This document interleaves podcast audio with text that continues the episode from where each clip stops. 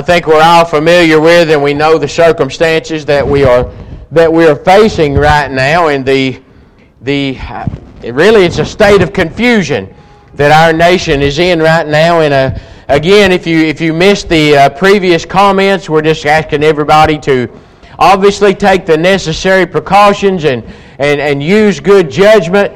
We will meet here tonight at 5.30 we'll monitor the situation and let, we, let you know uh, about wednesday night and what we'll do next sunday i, I can't imagine that we won't have a, a, a worship of, of some kind uh, next first day of the week. But we'll monitor this all week long. We just don't know what's going to happen. We don't know right now. We don't want to make a knee jerk decision and, and do the wrong thing. And so uh, we'll have all of the announcements on the news line, we'll have it on the website, social media. We'll make sure everybody knows if, if there is a change in our regular schedule, we'll make sure that you know about it. We're grateful for the 173 that have come out this morning. I gotta, I gotta be honest and tell you, I weren't sure, I wasn't sure we'd even have that many, but we we appreciate the ones who have come out. Thank you for being here this morning. A while back, I was looking at the website of a congregation over in the Chattanooga area. There was an article in there that caught my uh, attention it was an interesting article just simply because I don't think I'd ever seen one uh, like it before. There was some truth to it. Some of it was not so much the truth, but the, the writer was putting Christians into categories. I don't know that I ha- had ever seen that before. And so while some of it was just out there, I thought, uh, it, it had already caught my interest. And so I continued to read. Uh, the writer said that in the Lord's church today, we have people that, that he called the zealots. The zealots, he said, are too critical. They are too harsh. They are, they are mean spirited. And I have to sadly agree with him. We have a few folks who are a bit too critical and a bit too harsh. I don't know if I would call them zealots or not, but we have folks, sadly, who sometimes can be overly critical of their brothers and their sisters. We do have a few uh, of those. We have some that he called the dissatisfied. The dissatisfied are, are, are just not happy at, at church at all. They're bored at church. They need church to be more exciting. They need church to be uh, more uh, entertaining. They're, they're not satisfied at all with the place that they go to church.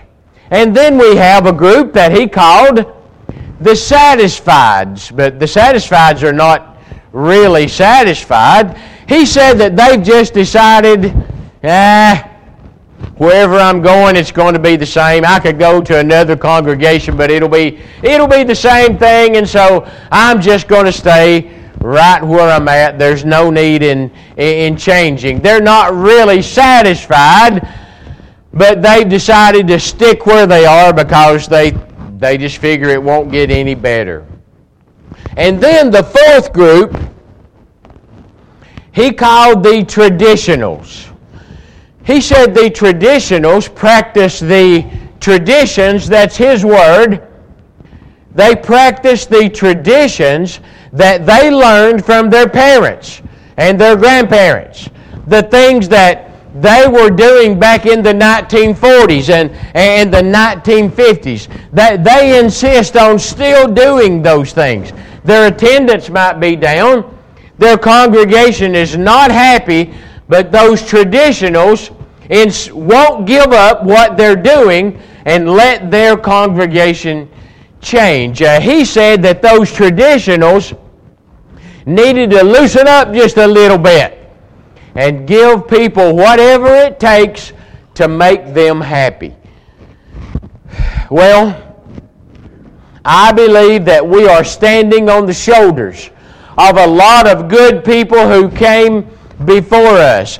Past generations will always have my respect and my admiration because they hung in there and they didn't quit and they didn't give up. I will always respect them for that. And I believe we are where we are because of past generations. But let me tell you something what we teach and practice goes a whole lot further back than the 40s and the 50s. It goes back to the first century. And what we see the early church doing and the apostles preaching and teaching and practicing. Now, all change is not bad. We changed buildings about 15 years ago. We bought a, a brand new church bus, and that, that bus is used all of the time. Last summer, we broke away from a long standing tradition here at Bethel, having a gospel meeting on the first Sunday of August. That had been practiced as long as anybody could remember. Last year, in order to help our students and our teachers and our parents, we had a summer series. And we're planning on having another summer series this year. All change is not bad. But when we change the way we worship, when we change the things that we teach and we practice, we are treading on dangerous ground. I'm reminded of a passage in the book of Jude.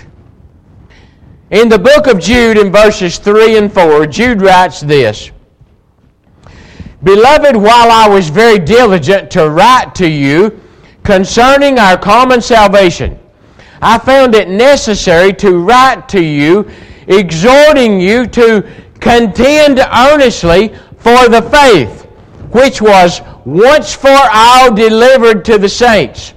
Certain men have crept in unnoticed who long ago were marked out for this condemnation, ungodly men who turn the grace of our God into lewdness and deny the only Lord God and our Lord Jesus Christ. Look with me at verse 12. Talking about those kind of people. These are spots in your love feast, while they feast with you without fear, serving only themselves. They are clouds without water, carried about by the winds late autumn leaves without fruit, twice dead, pulled up by the roots, raging waves of the sea, foaming up their own shame, wandering stars, for whom is reserved the blackness of darkness forever. That is, that is not a, a pretty picture that Jude paints of those kind of folks. Lots of folks today are are looking for a cause to get behind. And that's generally, generally speaking, that's a good thing. It might be political. The political arena in our day is, is very strange. I, I, I would like to change some of those things. And it could be that some of you are, are, are, wanting to jump right in there and make some positive changes in the uh, political arena. If you are, that's a great thing. It might be the environment. We hear a lot today about uh, going green and uh, renewable energy and saving the world from the human race. Those are good causes. And no doubt we could think of at least a dozen more that you might be uh, interested in getting behind. But Jude tells us here what our real number one cause should be, and that is that we contend earnestly for the faith. Now, the faith, as Jude uses it here, is, is more than just a belief. The faith, as, as he uses it in this passage, really represents everything that we preach and teach and practice. Jude is really talking about everything that the church stands for. And he tells us to contend earnestly for those things. When the apostles were preaching and teaching back in the first century, they were not, they were not teaching their thoughts and, uh, and their ideas. They were delivering God's message. There is a, there is a passage in the book of 1 Thessalonians that I want to look at with you. 1 Thessalonians chapter 2. Let's go all the way back to, uh, to verse 10. I want you to focus on verse 13, but let's go back to verse 10 so you'll get the whole thought here. Paul says, You are witnesses, and God also, how devoutly and justly and blamelessly we behaved ourselves among you who believe. As you know, how we exhorted and, and comforted and charged every one of you, as a father does his own children, that you would walk worthy of God who calls you into his own kingdom and glory. Now, notice what he says here.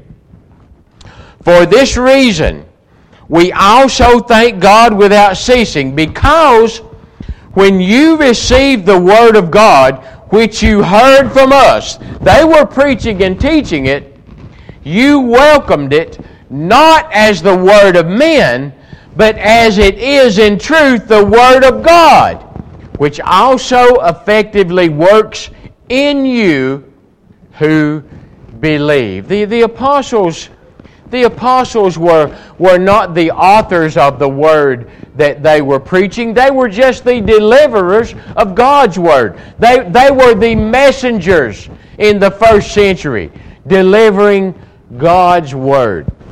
Sometimes even in our day, we still hear somebody say that they have received some brand new revelation from God, that God spoke directly to them. You, you won't find it in the Bible, but they got it directly from God. But Jude told us there that the gospel would be once for all delivered. There will be no new revelations from God. Uh, this, is, this is all we get right here. There will be no changes to His Word. And I'm not trying to, to be a wise guy and call some modern day prophet a liar, but I'm telling you, God does not speak directly to them nor to anyone else. This is it. Right here. This is all we are going to get, and we must contend earnestly for it. But the winds of change are blowing in the Lord's church today. Even, even now, as we worship this morning, the winds of change are blowing in the church.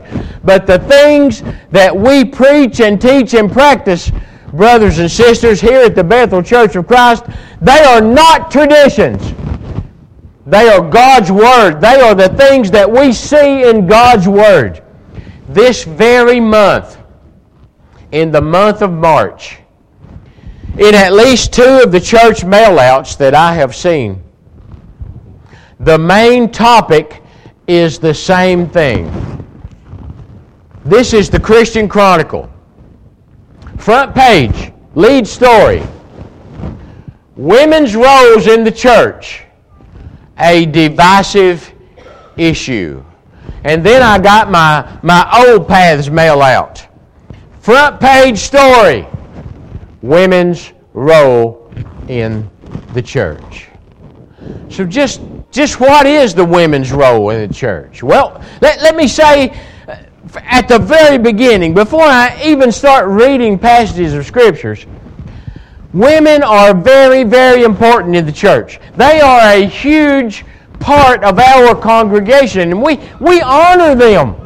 We, we respect them and we appreciate them and all of the work that they do here at Bethel, the gift bags that they send out, the food they fix for the shut ins, uh, the meals they fix for those who have suffered a great loss, and so many other things that our ladies do. They do a great job and we appreciate them so much.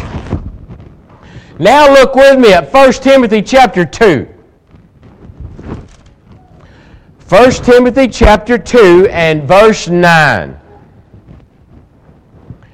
In like manner also, that the women adorn themselves in modest apparel with propriety and moderation, not with braided hair or gold or pearls or costly clothing, but which is proper for women professing godliness with good works. Let a woman learn in silence with our submission. I do not permit a woman to teach or to have authority over a man, but to be in silence. For Adam was formed first and then Eve. Adam was not deceived, but the woman being deceived fell into transgression. Nevertheless, she will be saved in childbearing if they continue in faith and love and holiness with self control. Turn back with me to 1 Corinthians chapter 14. 1 Corinthians chapter 14. Let's look at verse 34. Let your women keep silent in the churches, for they are not permitted to speak, but they are to be submissive, as the law also says. If they want to learn something, let them ask their own husbands at home, for it is shameful for women to speak in church. Now, folks, the, the women can certainly sing.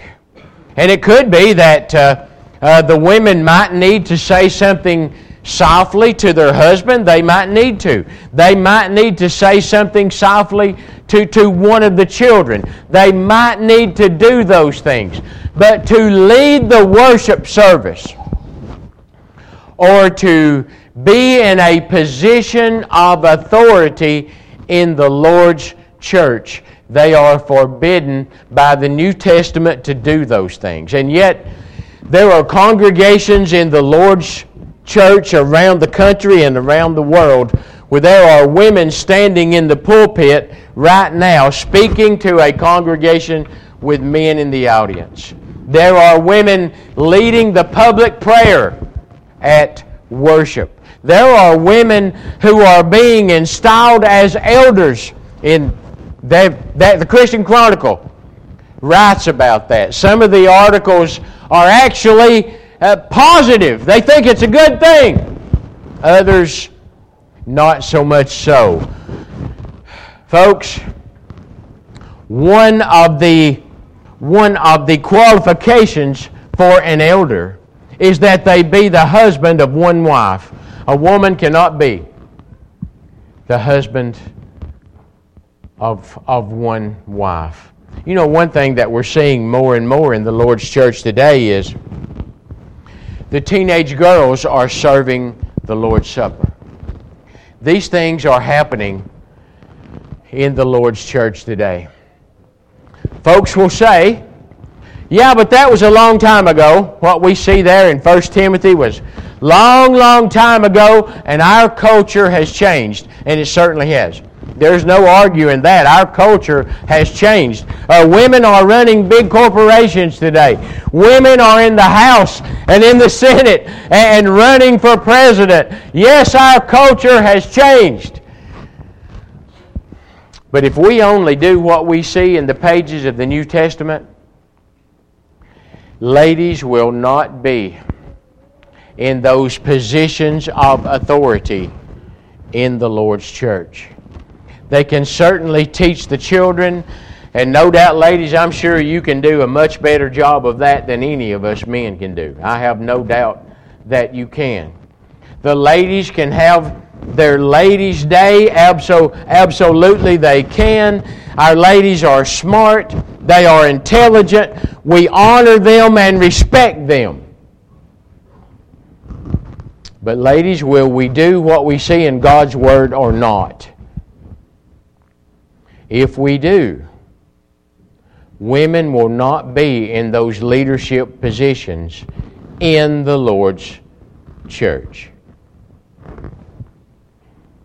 Also, we are seeing changes in our worship. The word that we hear today is contemporary.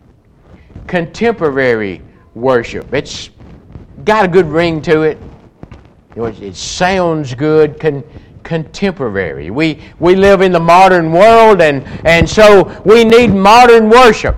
Ephesians 5 and verse 19 tells us to sing and make melody in your hearts to the Lord. And if you look at the history of the church, you would see that for centuries there were no instruments used in the Lord's church. Pope Vitalius tried to stick an organ in in the 600s, but it, but it met with such serious opposition that he had to take it back out. It was three or four hundred more years before the instrument became common. In the early days, they did not use it, but contemporary worship uses instruments. Some congregations today are, are compromising. They have two services. One they call their traditional, the other is contemporary. Entertainment is becoming such a big thing now. Folks are just saying, "Hey, hey, you want to you want to draw a big crowd at church? You got to give them what they want. You got to entertain them a little bit." And so we see the dramas being performed uh, uh, at, at, worship. We see the, the lights and the, uh, the smoke and, and, and, the music. It's entertaining, it's, it's exciting. But if we read our New Testament, then we will see that in the early days they certainly sang. They most definitely did. We will see that they certainly prayed. Pray without ceasing, Paul tells us.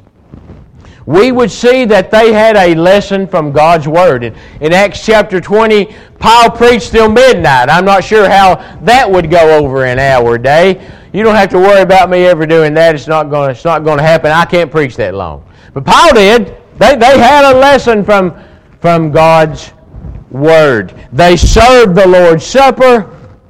They gave of their means. And, and brethren, I would say to you, doing more than that is pushing the boundaries past what we see in God's Word. Let me ask you this do you need to be entertained to get you to come and worship God on the first day of the week? If you do, then I would suggest you go home and take a good, long, honest look at yourself if you need to be entertained to come to worship. Do you need a show to get you to worship on the first day of the week? I hope the answer is no. If, if you do, Take an honest look at yourself.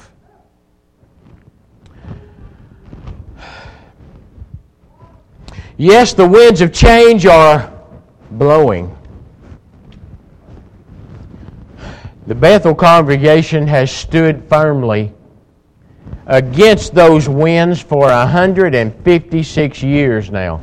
Not because it's a tradition that we've been practicing for a long time, but because we're trying to practice God's Word no more and no less. And I hope that will always be the case. I hope that we will always stand against those unscriptural changes. And no matter, no matter how hard the wind is blowing, we will not bend. We will not bend. I want you to look with me to at the book of 2 Timothy. 2 Timothy chapter 4. And this, this is a passage, I memorized it years ago, but I want to read it together with you. In 2 Timothy chapter 4, starting at verse 1. Let's read this passage together. Paul says, I charge you therefore before God and the Lord Jesus Christ, who will judge the living and the dead at his appearing and his kingdom. Preach the word. Be ready in season and out of season. Convince, rebuke, exhort with all long suffering and teaching. For the time will come when they will not endure sound doctrine, but according to their own desires, what they want. Because they have itching ears, They will heap up for themselves teachers, and they will turn their ears away from the truth and be turned to fables. If we are going to contend earnestly for the faith, we need to study God's Word until we are able to recognize the difference between what is, what is God's Word and what is just simply error, untruth, a human additions or subtractions from God's Word. We need to be able to recognize the difference in those things. Let us, let us not veer neither to the right nor to the left, but just stay on that straight and narrow way and just continue to preach the Word as Paul just told us. Just keep preaching the Word. No more and no less. And then we know that at the Bethel congregation, they're doing it the right way. One thing we know that the Word teaches is that we must obey the gospel and become a Christian if we want to spend eternity in heaven. That means repentance of sins. That means confessing the name of Jesus Christ as the Son of God. That means immersion in the waters of baptism for the remission of sins. This morning, if you've never obeyed the gospel, if you've reached that accountable age, you can become a Christian this very day. We will help you get those things done. Perhaps you have been a Christian at some time in your life, but you have not been as faithful as you should have been. Repent of those things. Ask for the prayers of the faithful. Be restored while we stand and sing.